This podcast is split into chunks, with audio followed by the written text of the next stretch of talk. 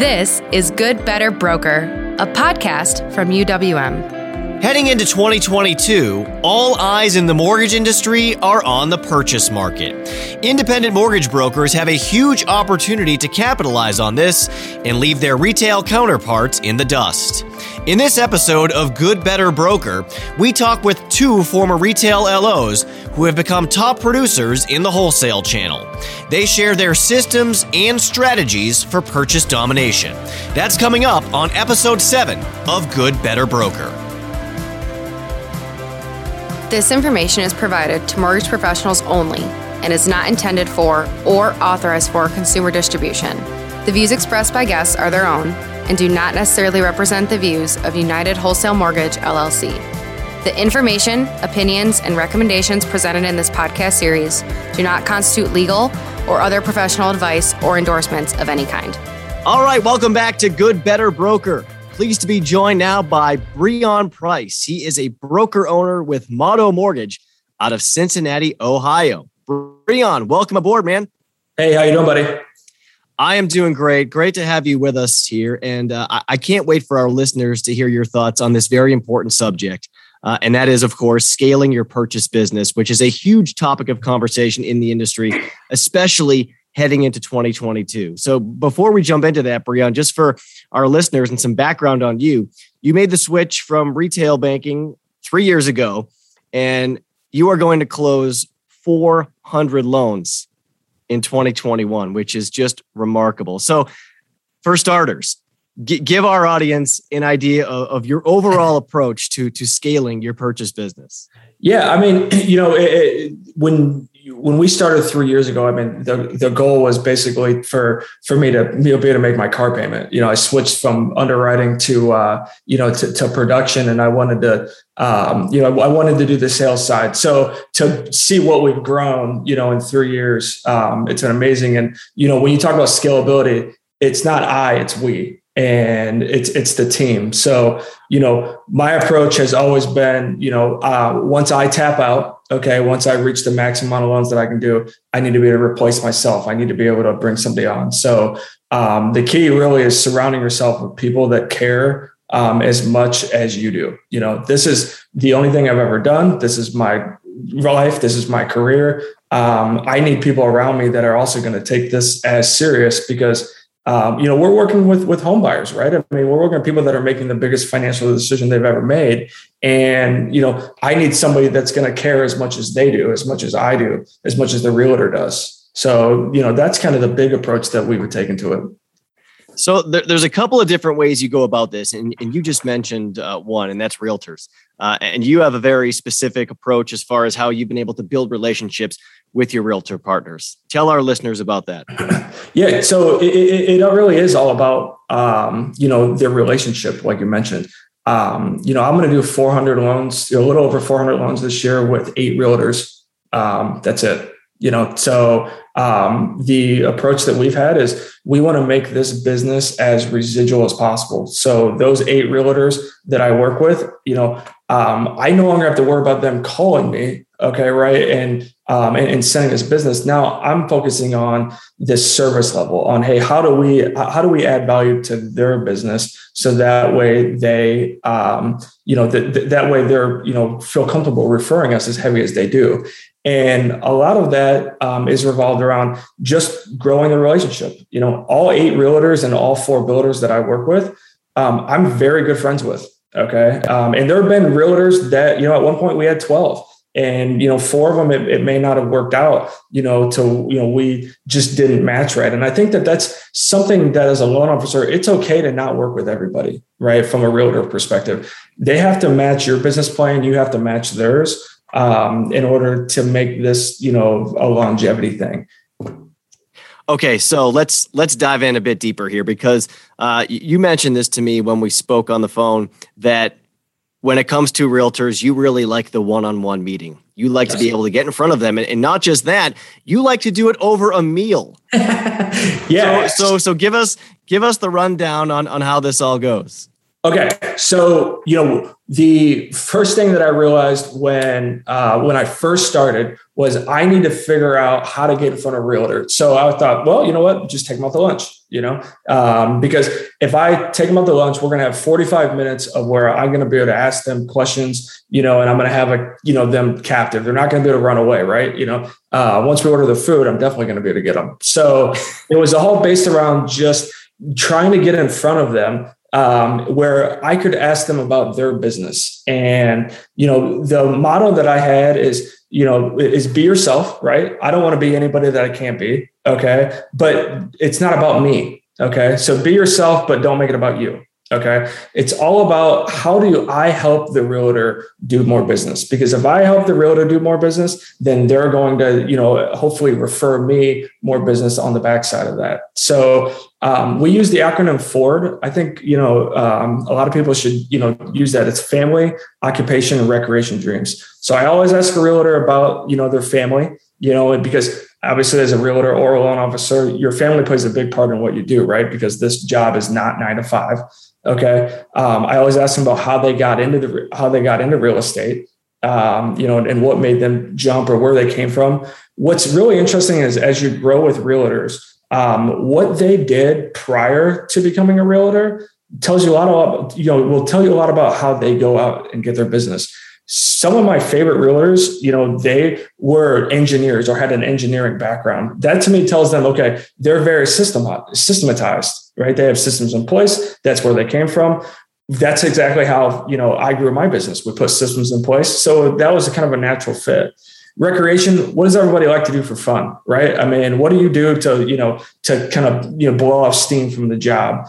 And then last, the, you know, the last part about FORD is dreams, you know, the D it's the it's you know what are your goals? What are your you know what are your expectations you know going into 2022 um, you know the when i first started my goal was to set, have somebody that i could take out to breakfast and lunch every day. And then my actually my first assistant her job was to basically make sure that I didn't double book myself because I had done that so many times. I'm like, I need to put somebody in charge of my calendar that that's all they do is make sure that, you know, my lunch appointment isn't on one side of town and my, you know, afternoon appointment isn't before that. So, yeah. Man, you're you're definitely eating well, uh, and, and, so and so are your realtor partners. If you're if you're going out to breakfast and lunch every single day, uh, but but it's more than that. Uh, there there's also uh, another opportunity that you capitalize on, and that is the open house. Um, yes. Of course, everybody knows about open houses, but but you also have a very intentional way you approach open houses, don't you, Breon? You know, the uh, it's all about adding value, right? You know, and you, open houses to me um, are a success. You know, regardless of how many come in the coming in, in the door. So when you have um, an open house and it's super slam, and you go there, and first off, it's not about us, right? So when I go to an open house, I don't even bring business cards typically. Okay. I'm there, I put my name tag on, and my job is to kind of just help the realtor coordinate people walking through the home. If it's a super hot open house, which most of them are right now because it's priced right and because there's 50 people that want to buy one house, then our job is basically just to help push, you know, push the traffic through. Hey, do you have any questions, perfect. You know, make sure that they fill out the welcome sheet, make sure they, you know, leave their comments about the house um, but it's just there to assist the realtor. Okay. And realtors, every time I've done this, have been so appreciative of us doing that because typically it's just them there and they're trying to keep an eye on things. They're trying to answer questions. They're trying to make sure they get everyone's contact info. So, us being there as an assistant goes a long way in helping that open house run smoothly. The flip side of that, let's say that like it's on a Sunday and the Bengals are playing and there's um, you know they're and they're good this year, right? So people are actually watching them. Yeah, Joe uh, Burrow. exactly. So um, let's say that nobody comes. Okay. Well, me being there with the realtor, to me, that's an opportunity where I'm going to be able to ask the realtor well, about their family, about their occupation, about what they like to do for fun, about what their goals are for an hour ish. Okay and they don't have anything you know they're going to be super appreciative because them talking to me is better than them talking to nobody right so um, i love open houses i think it's an amazing way to get started um, i think it's uh, realtors are super appreciative of it um, you know the we love marketing them on our social media. Um, so you know, I love promoting it. I love boosting it. You know, reaching, trying to reach those target audiences. Ultimately, it's not about us. It's about how do we help those realtors grow their business. And by being there at an open house, you're either going to get deeper with them, or you're going to help them kind of coordinate everything. I, I, just love the fact that you go and play traffic cop for these realtors at a busy open house. I mean, how how great is that? Directing the flow of people. I mean, that's that's brilliant. So you're you're now in in the process of doing the same thing um, with a different set of of um, targets, and that is custom home builders. Breon, uh, yep. tell us about that approach.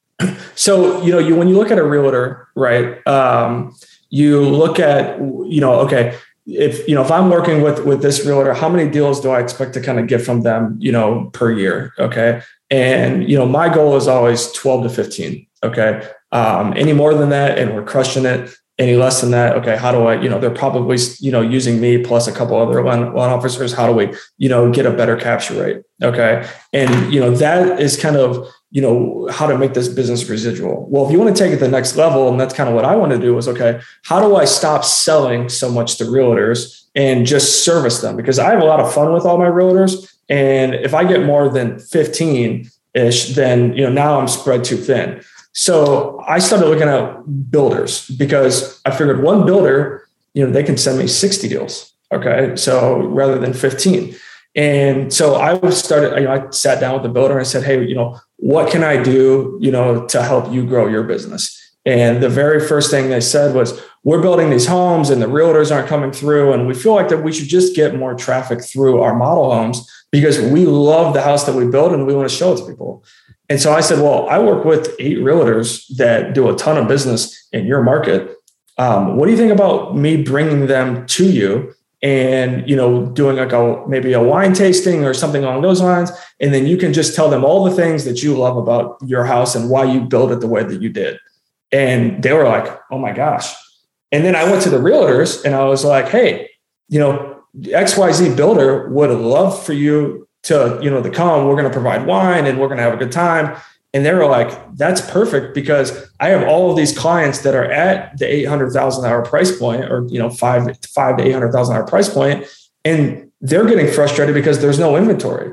And so i'm like well yeah like why don't we just have them just build the dream house? You know what i mean? I mean it's not going to be that much more expensive for them to build.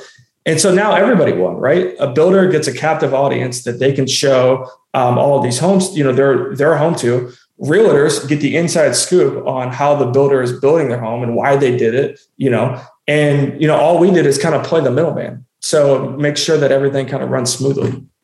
This is a, this is the one um, profession, especially in the purchase business, where if you're going to send a pre-approval letter, it's got to be ironclad. You got to have done your homework. You got to have made sure that the client is truly pre-approved for it. Because if they're not, then now that relationship is you know going to be in question. It is you know that we are going to lose a little bit of our momentum. Um, and that to me is everything. No pressure folks. Can't can't mess up. No mistakes. No but great great stuff breon. We really appreciate you taking the time to share your insights with us. And uh, best of luck heading into 2022 hey i appreciate it man. Thank you so much Are you a retail loan officer or mortgage banker? Looking for a career change that will give you more flexibility, speed, and earning potential? Our team of experts at beamortgagebroker.com can help you make the switch to wholesale. Get started today at beamortgagebroker.com. All right. Well, I tell our listeners that we bring in some heavy hitters here on Good Better Broker, and I am pleased now to be joined by somebody who definitely fits that description. Corbin Claypool is the broker owner of the Claypool Group, powered by Nexa Mortgage, and he is also Nexa's top producer. Corbin, thanks so much for joining us. Yeah, thank you so much for having me. I'm excited to be on here and uh, provide as much value as I can for people. Well, let's just start right there because you have been a mortgage broker since September of 2019 after making the transition over from the retail side. And now you are Nexa's top producer. So, how do you describe how that has happened? The small things done consistently over time lead to tremendous results. And a lot of times people think uh, in big picture, which is good. We have to have those big picture goals and you know things that we're going after. But how do we get there? What's what's the roadmap to get there? So just doing the baby steps and doing the small things like prospecting, calling my realtors, calling my past clients, you know, getting a partner with CPAs and attorneys, like building the business out to a multifaceted business where I'm receiving referrals from many different sources. All right. So let's let's pick up right there uh, when it, when it comes to specifically scaling your purchase business because you know you know what the market looks like. Uh, those refis are, are not going to be as plentiful as they have been. Uh, so so looking now at the future uh, as you look to build upon your purchase business, how do those things, those small daily habits you just mentioned, kind of impact what you're looking to do moving forward with your purchase business? Yeah, absolutely. So I've built my business 100% based on referrals. Um, and so we don't, uh, there's nothing wrong with this, but we don't cold call or do any of that stuff. We do 100% referral. And with the 100% referral generated business, it is very purchase heavy, especially when you're partnering with realtors. And then the refinances, we don't do too many of them because they're coming from past clients and things like that. And being that I only have been in the industry for a few years, I don't have a huge database of refinances to go after. Um, I, I want to ask you next uh, about social media and and you know the importance of of growing your business that way and getting your name and your brand out there. Yeah, so we hired a social media marketing company actually right around the time that I joined Nexa in 2019. And my goal with my social media was to basically just provide as much value and help as many people as possible for free. Um, and not actually this is may sound counterproductive, but not really ask for the business that often on social media. Just more so be a person of influence in the mortgage industry in my area and real estate and become the person that they go to for advice on, you know, different types of loan products or building their business or scaling their business. And so I've built a pretty decent following in my area. Um, on my social media. And that's how that's how I've done it and done it on Instagram, Facebook. I haven't really hit in linked hit on LinkedIn too much, but yeah, those are the two main main pieces. It's interesting because you're you're one of the uh, one of the previous guests we had on the show uh, said the same exact thing. You know, one of their first hires when they started was hiring somebody to tackle social media and or marketing. I mean, it's it it can't be a coincidence, right? When you're when you're trying to grow, when you're trying to scale the importance that social media plays in the whole equation, right? No, absolutely. It creates a top of mind, omnipresent awareness that you cannot get anywhere else, right? You have these big multi million dollar companies and you're competing against them. How do you compete against them, right? You compete against them by establishing really strong relationships with the people around you as far as business relationships and social media. Social media creates omnipresence that wouldn't be available, right? When they're running Super Bowl commercials and things, you know, kudos to you guys who help us and run Super Bowl commercials, right? But a lot of lenders can afford to do that stuff where that single broker is not going to be able to afford to do those things. And social media is one of the cheapest ways to get your brand out there. So you you've been one of the other things that uh, I think is cool about your you know approach is that you're very calculated. You know, you you have created a blueprint, as you like to call it, for your business, and you've been very strategic uh, with the way you've gone about that. Tell our listeners about your business blueprint, Corbin. Yeah. So um, the way that I designed my business when it was basically just me and one LOA was I created a blueprint. And I would suggest everybody to do this because it's super helpful. Breaking down the loan process from the very beginning, from when you're selling, when you're getting the client, how where the client's coming from, through the operations process, through the post-closing follow-up. And then as you start to scale and bring on staff, you can start plugging people in those areas. Um, right away without having to create a new job description for them. And then what you what I did personally is I started delegating the things that weren't income producing activities and things that weren't putting me in front of people to get more business. So chasing conditions. This is something that a lot of loan officers get stuck doing when they should hire somebody to take care of that stuff so that they can focus on, you know, building their business to a bigger level. You know, some some LOs when they approach realtors, they they may be, you know, prioritizing quality over quantity. You know, they they may have a couple of of really well-known realtors that they work with and that's about it. You take a little bit different of an approach with this because you you try to bring a lot of realtors kind of into your your ecosystem, don't you? Yeah, absolutely. I mean, the average realtor, if you look, is only closing five to six buyer sides a year. And if you want to do a lot of purchases, how many realtors do you actually need to do a lot of purchases? You're going to need a lot of them. Um, and it doesn't mean that every single realtor you have to be best buddies with, but you have those realtors that are sending you a few few deals a year, and then you have those realtors that are sending you a lot more. And so, yeah, no, we try to reach out to everybody and let them know what we do and how we best service the client and how we can improve their business. So I, I got to go back to, you know, initially I talked about the fact that you were a retail LO. Uh, you're now uh, loving life as an independent mortgage broker. So, you know, how, how do you describe, Corbin, the difference uh, between scaling your purchase business as a mortgage broker versus a retail LO? Yeah, I wasn't on, uh, on the retail side uh, super long time, but I can tell you just the small amount of time that I was there and switching to the broker side, uh, how much of an opportunity I had. I, I, guess what I'm trying to say is I just had a lot more opportunity to scale and a lot more freedom to hire people and things of that nature. The way my company's set up is we get a lot of the margins, so we are able to bring on people and hire them and we don't have to go to corporate management and get an approval and get them to pay a salary and all this kind of stuff. So yeah, no, it's just provided me a lot more freedom to grow and expand and uh, grow my business as uh, as I want. To make sure you never miss an episode, subscribe wherever you get your podcasts and leave us a review. And look for another new episode coming your way two weeks from now with more expert advice from independent mortgage brokers around the country. I'm Justin White We'll see you next time on Good, Better Broker.